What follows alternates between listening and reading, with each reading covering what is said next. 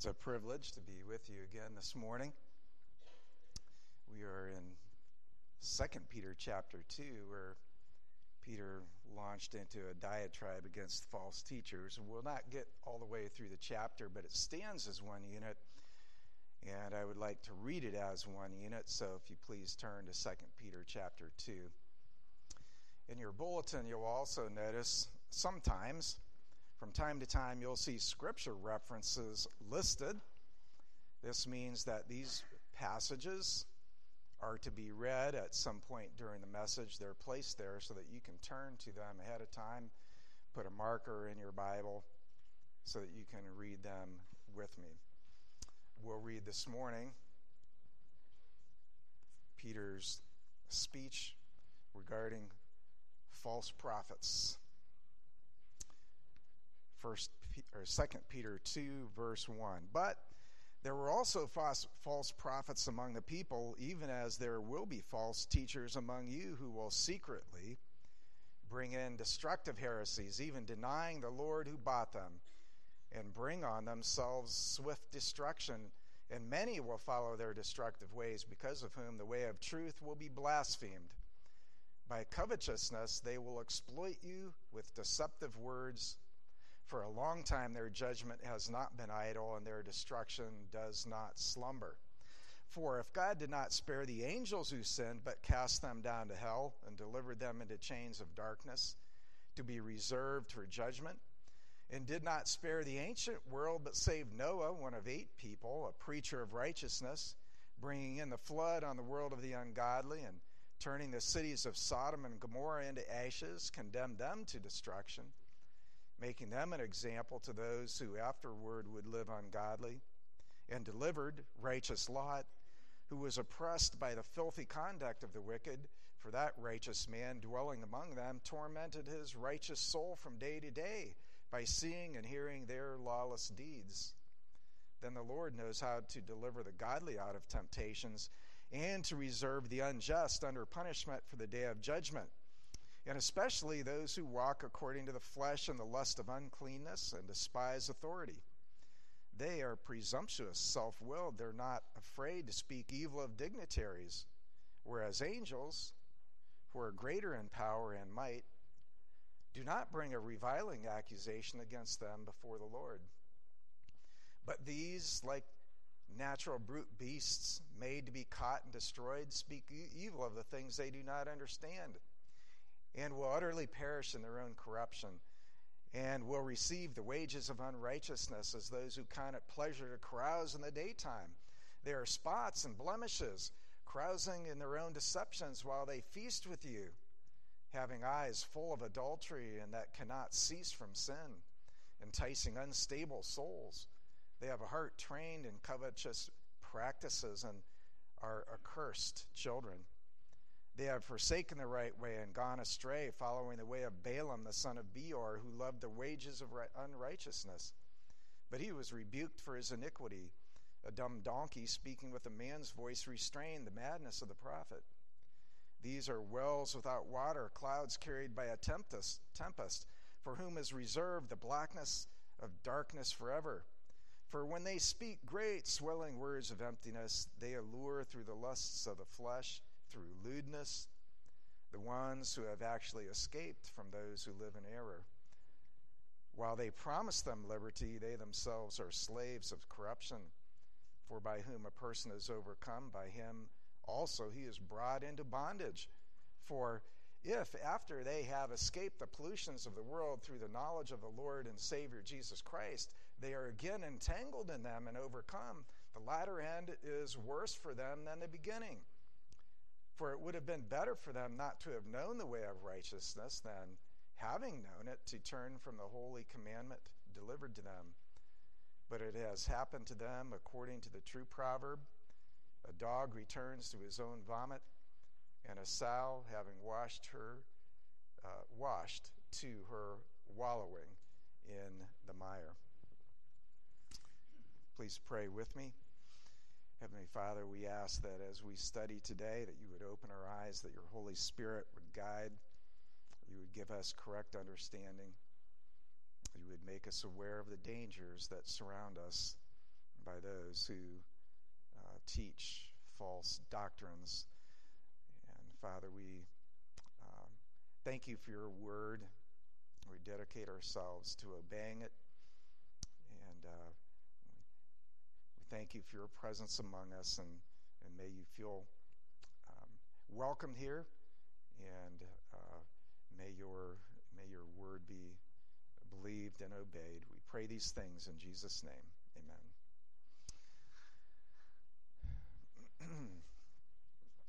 in this passage on false prophets, Peter clearly used uh, no soft words. His tone is not loving, not in the sense of what our culture considers loving. There was no statement by Peter that, oh, I just feel sympathy for them. Or, I think they mean well. Or, well, at least they're part of the church. No statements like that came from him. Instead, he called them brute beasts made to be destroyed, spots and blemishes, accursed children, and dogs returning to vomit. I found myself wondering as I studied if, if I wondered if Peter felt better after this diatribe. Uh, I admire Peter for being so bold and Sometimes I wish I was as bold as he was. But maybe I don't have to be, since Peter, under the inspiration of the Holy Spirit, has already said these words. You can understand Peter's fury.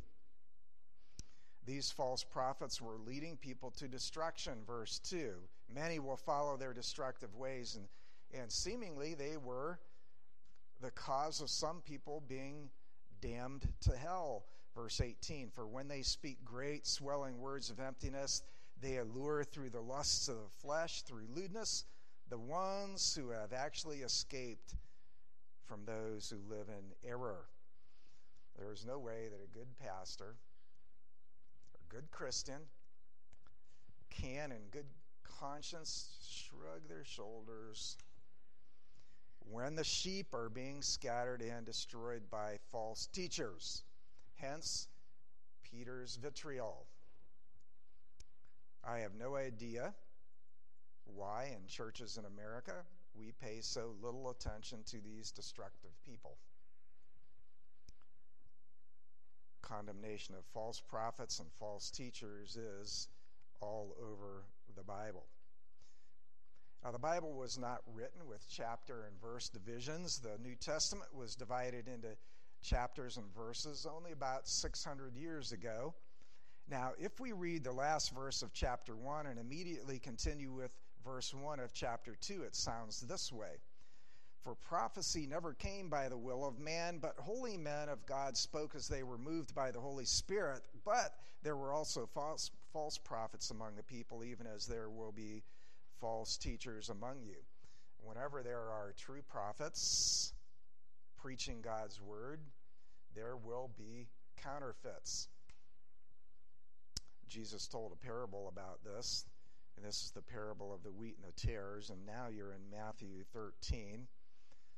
If you would um, follow along with me, starting at verse 24. Another parable he put forth to them, saying, The kingdom of heaven is like a man who sowed good seed in his field, but while men slept, his enemy came and sowed tares among the wheat and went his way. But when the grain had sprouted and produced a crop, then the tares also appeared. So the servants of the owner came and said to him, Sir, did you not sow good seed in your field? Uh, how then does it have tares? He said to them, An enemy has done this. The servant said to him, Do you want us then to go and gather them up? But he said, No, lest while you gather up the tares, the weeds, you also uproot the wheat with them. Let them both grow together until the harvest. And at the time of harvest, I will say to the reapers, First gather together the tares and bind them in bundles to burn them, but gather the wheat into my barn. Then skip down to verse 36. Then Jesus sent the multitude away and went into the house, and his disciples came to him, saying, Explain to us the parable of the tares of the field. He answered and said to them, He who sows the good seed is the Son of Man. The field is the world. The good seeds are the sons of the kingdom, but the tares are the sons of the wicked one. The enemy who sowed them is the devil. The harvest is the end of the age, and the reapers are the angels. Therefore, as the tares are gathered and burned in the fire, so it will be at the end of this age. The Son of Man will send out his angels, and they will gather out of his kingdom all things that offend and those who practice lawlessness, and will cast them into the furnace of fire. There will be wailing and gnashing of teeth. Always and forever until Jesus returns, the devil will plant tares among the wheat. The most destructive of the of the tares planted among the wheat are those who are in churches who identify as believers who sound convincing, who use spiritual language, but who subtly teach heresy. The worst of false teachers are pastors. False teaching is so prevalent today that all of you have been exposed to it. And often we are fascinated to some degree by their teaching. See, false prophets thrive by appealing to what we want to be true. They appeal to what we desire to be the truth. They soften the hard messages of the Bible. They'll teach, for example, that hell is not real or that hell is not eternal. I would love to believe that, would you? None of us want to think about our unsaved friends being in eternal torment. Therefore, people will flock to hear the teaching that hell is an allegory or that hell is temporary. False prophets find a way to contradict the Bible at the point where scripture's messages are difficult to hear. In place of scripture, they'll advocate your internal experience your feelings become important. Your musings become more important. Your, your logic becomes important. False teachers advocate for the spiritualization of your thoughts and your emotions, uh, putting them on the level with Scripture or above the level of the revealed Word of God. All right what is the method of false prophets? Secret heresy. There will be false teachers among you who will secretly bring in destructive heresies. T- false teaching, t- truth twisted. Now, there's nothing in Scripture that will ever indicate that false prophets are stupid. The sheep, sometimes we, the people, Christians, religious people, sometimes are stupid, but false prophets are not. They're smart enough to produce a bill of goods that are readily swallowed by the people. In order to, to sell their false bill of goods, they have to operate secretly, subtly. Not secretly, as in, you know, the underground church. In that sense, they operate right out in the open. They're operating in mega churches and uh, many other churches. They're, they're secret in that the heresy, the false teaching is difficult to de- detect. It's subtle. It's most often in hit, it's most often hidden in religious and biblical wording. They use words like love and mercy and justice and forgiveness and salvation, but they remove the biblical meaning of these words and redefine redefine the terminology. Love is a prime example of how false prophets work. Love to a false prophet means I tell you whatever you want to hear. You want to have sex before marriage? Well, God loves you, my friend. You want to be bisexual? Well, my friend, just know that God loves you and we don't judge you. We accept you as you are. True biblical love warns people about their sin. It's not in any way loving to allow people walk the road that leads to hell without warning them to repent. The false prophet kind of love tells people, don't worry, you perhaps don't have anything to repent from. It'll all work out in the end. People love that message. Many will follow their teaching. Uh, the ultimate heresy, according to people, uh, Peter, verse 1, is to deny, to deny the Lord who bought them. False prophets end up undermining the gospel of Jesus Christ. The gospel of Jesus is that Jesus died and he was buried in order to carry the punishment of our sins. Then he rose from the dead, victorious over sin and death, and that through repentance and faith in Jesus' substitutionary death, we can be reconciled to God. Any path to salvation, any supposed path to salvation that does not include sacrificial death of Jesus, repentance from sins, from all sins listed in the Bible. Any path to salvation that bypasses that is false teaching. God loves you, my friend. He'll never send anyone to hell. Don't worry so much about sin as defined in the Bible. Everything will be okay. They won't say those words per se, but that's the general message. What motivates false prophets? We'll take a quick trip through chapter 2 and we'll find three motives that keep popping up. The first is sexual indulgence.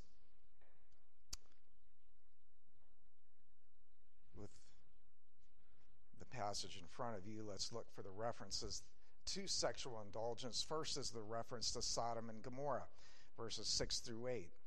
In turning the cities of Sodom and Gomorrah into ashes, God condemned them to destruction, making them an, exa- uh, them an example to those who afterward would live ungodly. And delivered righteous Lot, who was oppressed by the filthy conduct of the wicked, for that righteous man dwelling among them tormented his righteous soul from day to day by seeing and hearing their lawless deeds. So the incident from Sodom and Gomorrah is recorded in Genesis 19. We won't uh, look there today, as I think you know that the primary sin depicted in the story of Sodom and Gomorrah was sexual sin.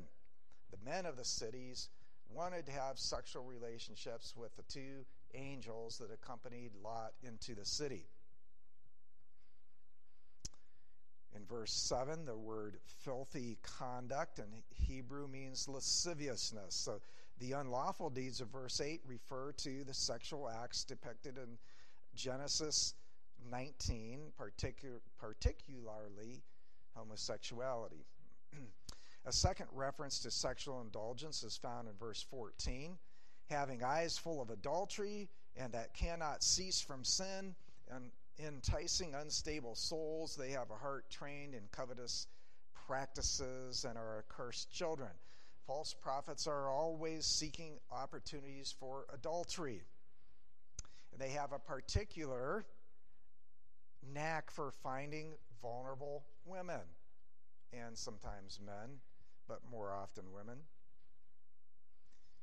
And Peter notes that they can't cease from their sin. They're unable their desire for sexual indulgence is obsessive. It's, it's perpetual. It's, uh, it's an animal level uh, instinct that they're unable to control. The third reference to sexual sin is verse 18. For when they speak great swelling words of emptiness, they allure through the lusts of the flesh, through lewdness, the ones who have actually escaped from those who live in error.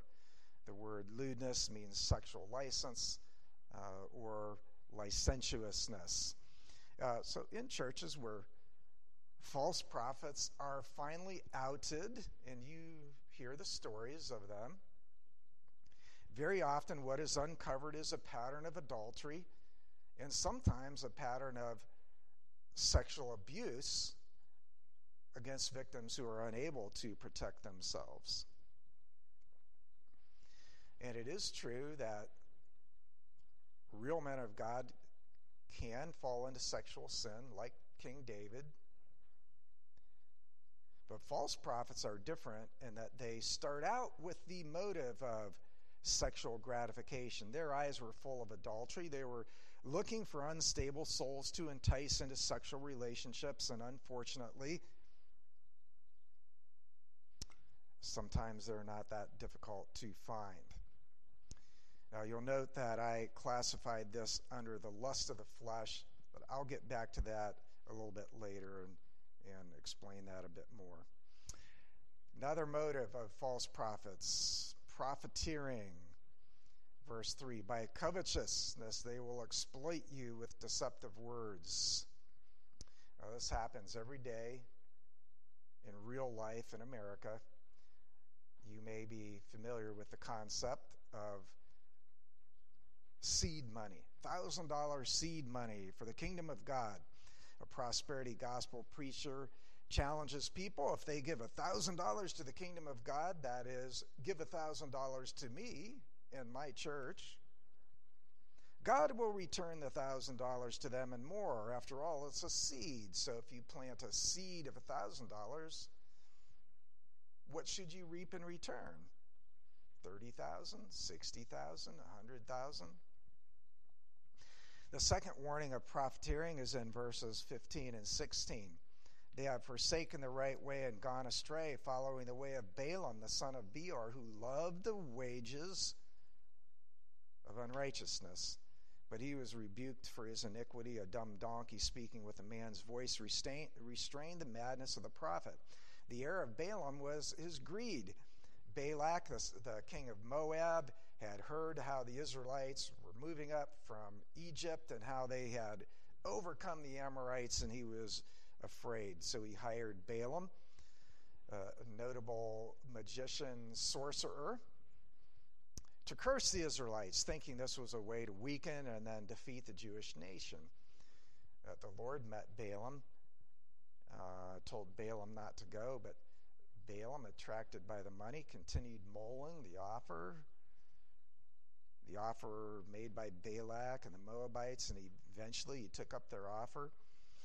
In the little book of Jude, which has a lot of similarities to Second Peter, we read this in verse 11 Woe to them, for they have gone in the way of Cain, they have run greedily in the air of Balaam for profit.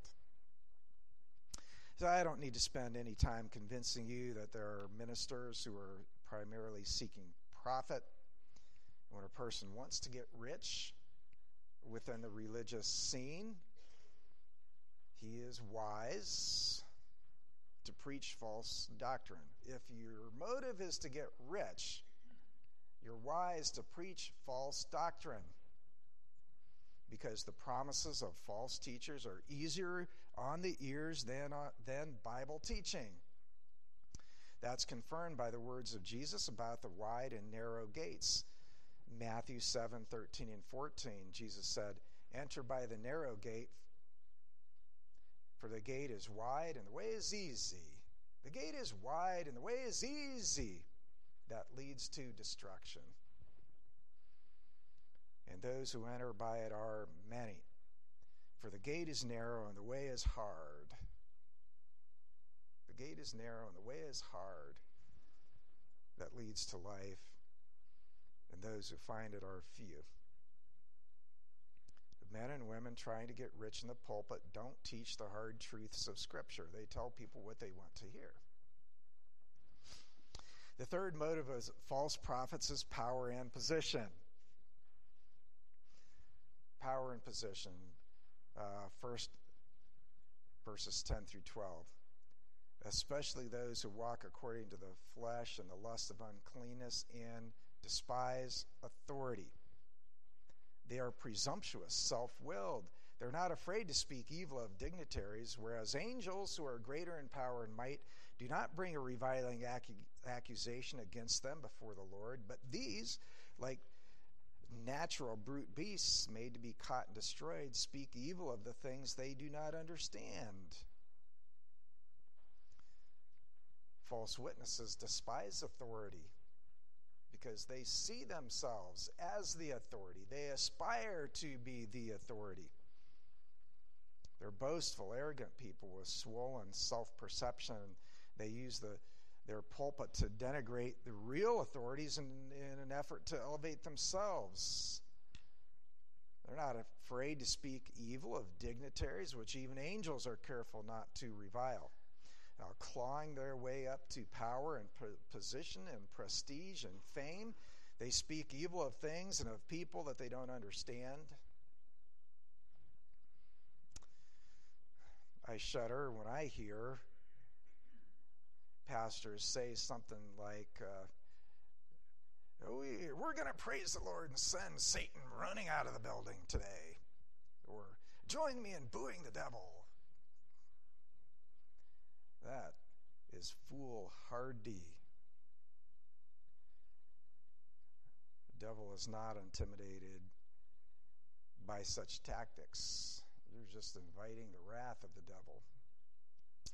Okay, a second passage regarding the desire for power and position is uh, uh, verses 18 and 19. For when they speak great, swelling words of emptiness, they allure through lust of the flesh, through lewdness, the ones who have actually escaped from those who live in error, while they promise them liberty they themselves are slaves of corruption, for by whom a person is overcome, by him also he is brought into uh, bondage. They speak great, swelling words, promising people liberty. Just listen to me. I'm the great liberator.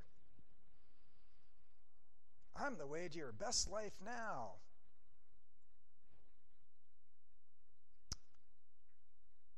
The desire for pride and position and fame and ad, admiration comes from the pride of life. Now, a bit more about the lust of the flesh, the lust of the eyes, and the pride of life. These are identified in 1 John 2 15 and 16. Do not love the world, said John, or the things in the world. If anyone loves the world, the love of the Father is not in him. For all that is in the world, the lust of the flesh, the lust of the eyes, the pride of life, is not of the Father, but is of the world the world as defined by here by John is all the lusts and all the desires and all the temptations that are contrary to the kingdom of God. John said we can simplify everything that's sinful and contrary to righteousness. We can simplify it down to three categories. The lusts of the flesh are desires immediately tied to our bodies. There are, of course, legitimate bodily desires. Hunger, for example, we're, we're made to exist on food, and to enjoy food is a, is a good and uh, right thing. The lust of the flesh is taking these bodily desires and making them idols, or it's the desire to satisfy them in sinful ways, in illegitimate ways.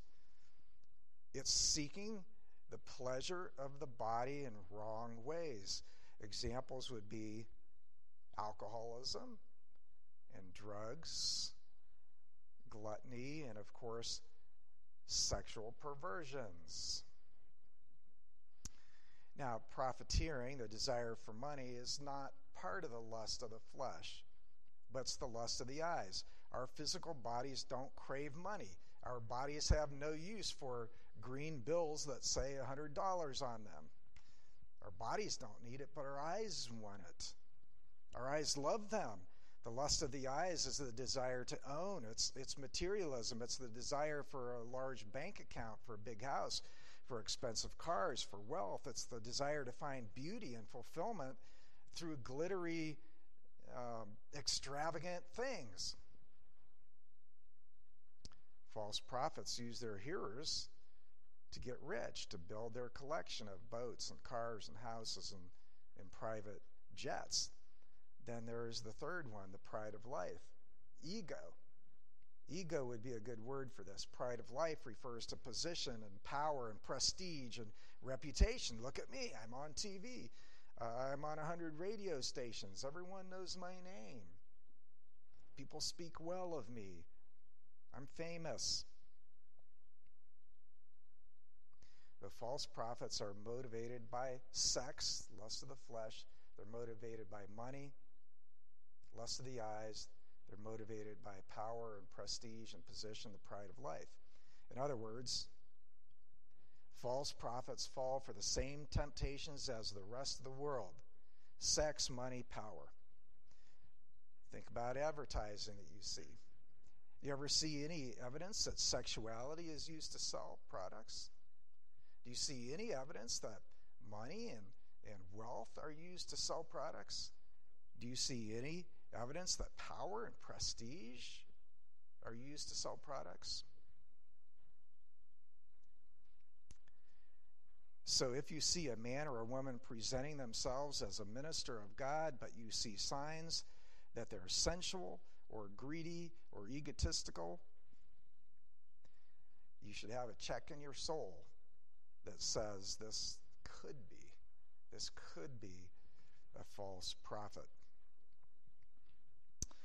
All right, the impact of false prophets. We're back to verse 1 now, right at the very end of verse 1, where it says, uh, and bring on themselves. So you can follow along with me, and we'll read verses 2 and 3 and bring on themselves swift destruction, and many will follow their destructive ways, because of whom the way of truth will be blasphemed. By covetousness they will exploit you with deceptive words. For a long time their judgment has not been idle, and their destruction does not slumber. Widespread destruction is the impact of false prophets. Uh, first of all, they cause their own destruction, verse 1. They bring on themselves swift destruction, verse 3 their destruction does not slumber. Unfortunately, the false prophets are not alone in their demise. They take others down with them. Verse 2 Many will follow their destructive ways. And by verse 3 By covetousness they will exploit you with deceptive words.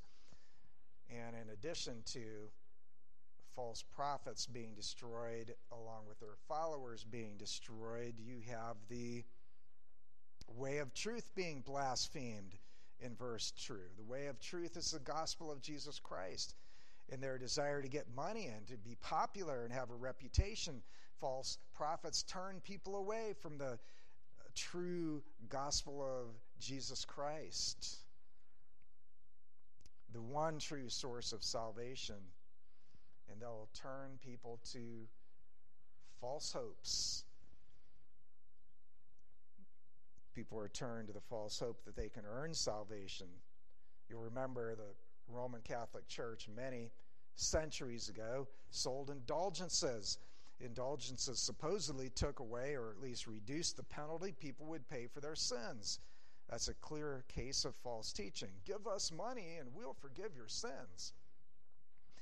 The promises of today's false teachers are more subtle than that but they still lead away from the one and only hope for the sinner repentance from sins, faith in the Lord Jesus Christ. Now, in the next section of the chapter, Peter talked about the imminent destruction of the false prophets, and he gave three examples of how God punished evil in the old world. First of all, angels in verse 4. If God did not spare the angels who sinned, but cast them down to hell, and delivered them into chains of darkness to be reserved for judgment.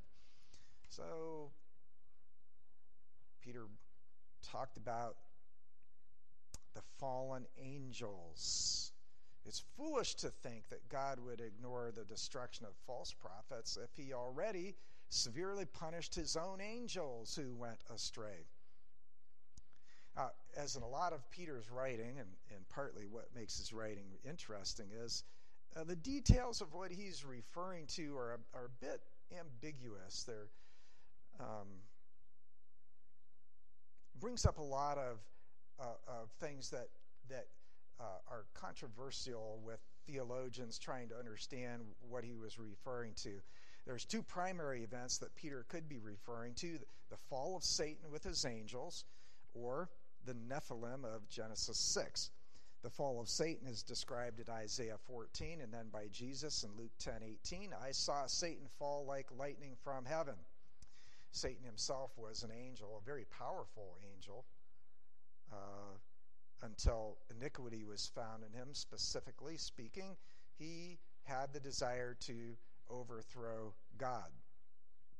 In that rebellion, it's apparent that about one third of the angels sinned and joined Lucifer in the rebellion.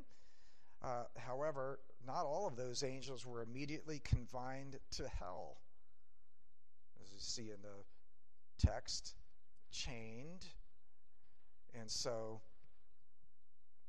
maybe some of them were, but it's, it's a little difficult to uh, say that all of those angels were immediately confined to hell because they were out and about in the days of Jesus.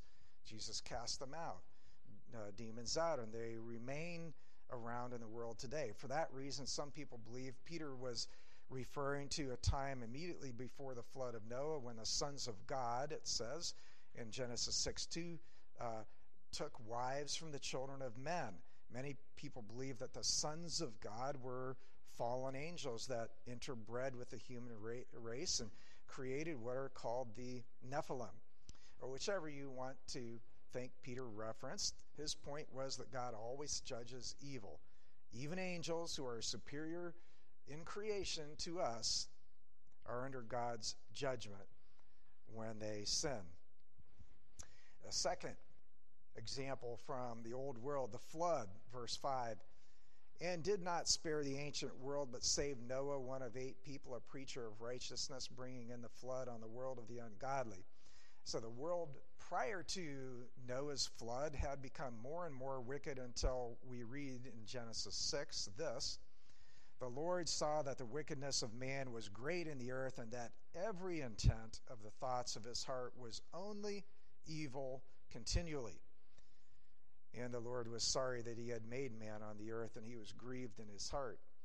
So the Lord said, I will destroy man, whom I have created from the face of the earth, both man and beast, creeping things and birds of the air, for I am sorry that I have made them.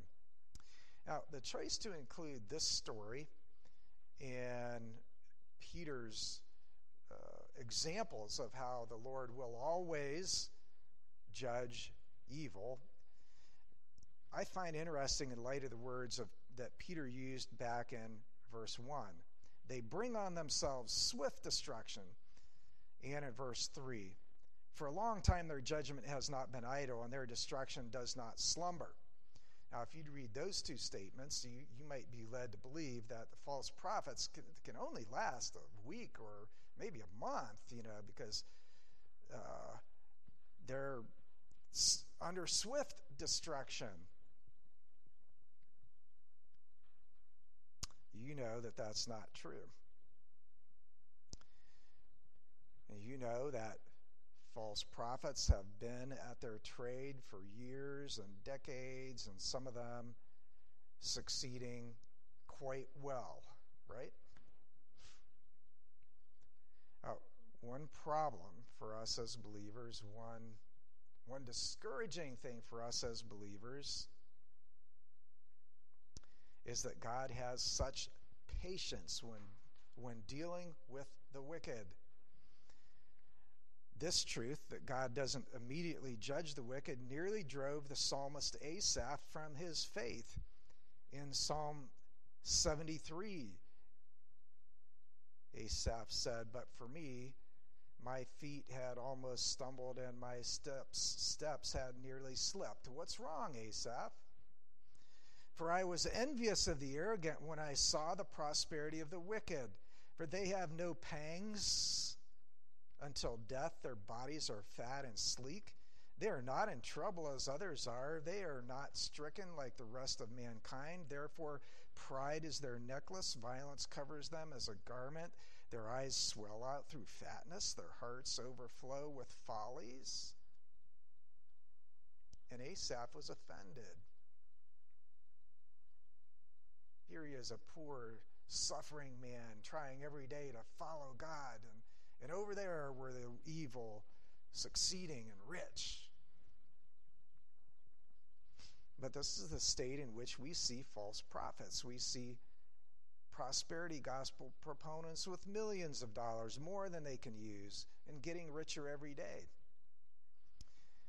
So Peter did not mean in verses 1 and 3 about swift destruction that false teachers would fall under immediate judgment of God. Noah was a preacher of righteousness. For many years, he built the ark. And between his hammer blows on the ark, Noah was warning the people. Won't you prepare yourself? Won't you come on the ark with me? God is going to destroy the world. Depending on who you ask, Noah was building the ark for 50, maybe to 120 years. Even if we take the lower estimate of 50 years, that's a very long time that God put up with people whose every intent of the heart was wicked all the time. Peter knew he was addressing people who would observe wicked false prophets prospering for many years. You've also observed very wicked people prospering while they cause great destruction and great harm around them. And sometimes we wonder why doesn't God stop it?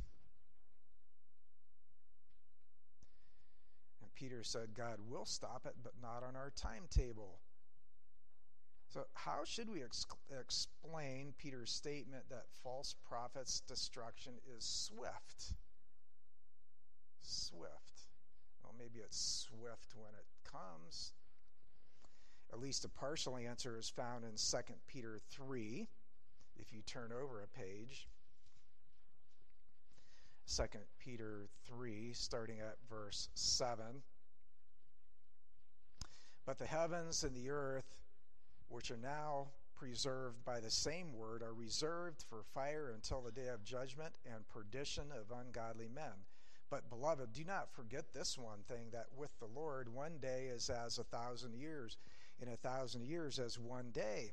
The Lord is not slack concerning his promise, as some count slackness, but is long suffering toward us, not willing that any should perish, but that all should come to repentance. But the day of the Lord will come as a thief in the night, in which the heavens will pass away with a great noise, and the elements will melt with fervent heat. Both the earth and the works that are in it will be burned up. The destruction of the wicked is happening on God's timetable. His timetable seems slow to us, but the reason is that God is waiting, waiting, waiting patiently for people to, revent, uh, to repent and trust in Jesus Christ and, and avoid destruction. And seemingly, he waits even for the false prophets. All right. Now, thirdly, is the example of Sodom and Gomorrah, verse 6. And turning the cities of Sodom and Gomorrah into ashes, condemned them to destruction, making them an example to those who afterward would live ungodly. So, according to Peter, Sodom and Gomorrah were turned into ashes as a warning to people who would otherwise live ungodly lives. lives. Unfortunately, our world is so biblically illiterate that few people know the warning and fewer fewer people heed it. All right, what should we take away from this passage? Well, first of all, I think we should take away that false prophets are prominent. Don't think that you will walk through your life without ever coming in contact with false teaching. Be ready for it. And so, second thing to take away evaluate every preacher and every minister, including this one. And in order to do that, you have to know your scripture, like the Bereans, of whom we read in Acts 17:11. These, the Bereans, were more fair-minded than those in Thessalonica, in that they received the word, the preaching of Paul, with all readiness and searched the scriptures daily to find out whether these things were so. So Paul went into Berea, and the people listened, but they got out their scriptures. Is this really true? And was Paul offended? Why don't they just believe me? No, he wasn't offended at all. Paul was thankful. Ah, here's some people that are actually care about the Bible. And they'll take what I said and they'll go to scriptures and they will compare what I said to the scriptures and see if it's true. And lastly, for today, embrace. Embrace the hard teachings of Scripture.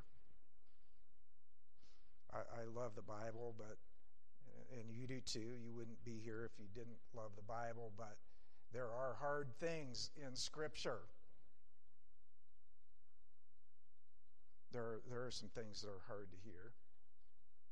Do you like to hear that everyone who aspires to live godly will suffer persecution? Do you like that? Do you like that message?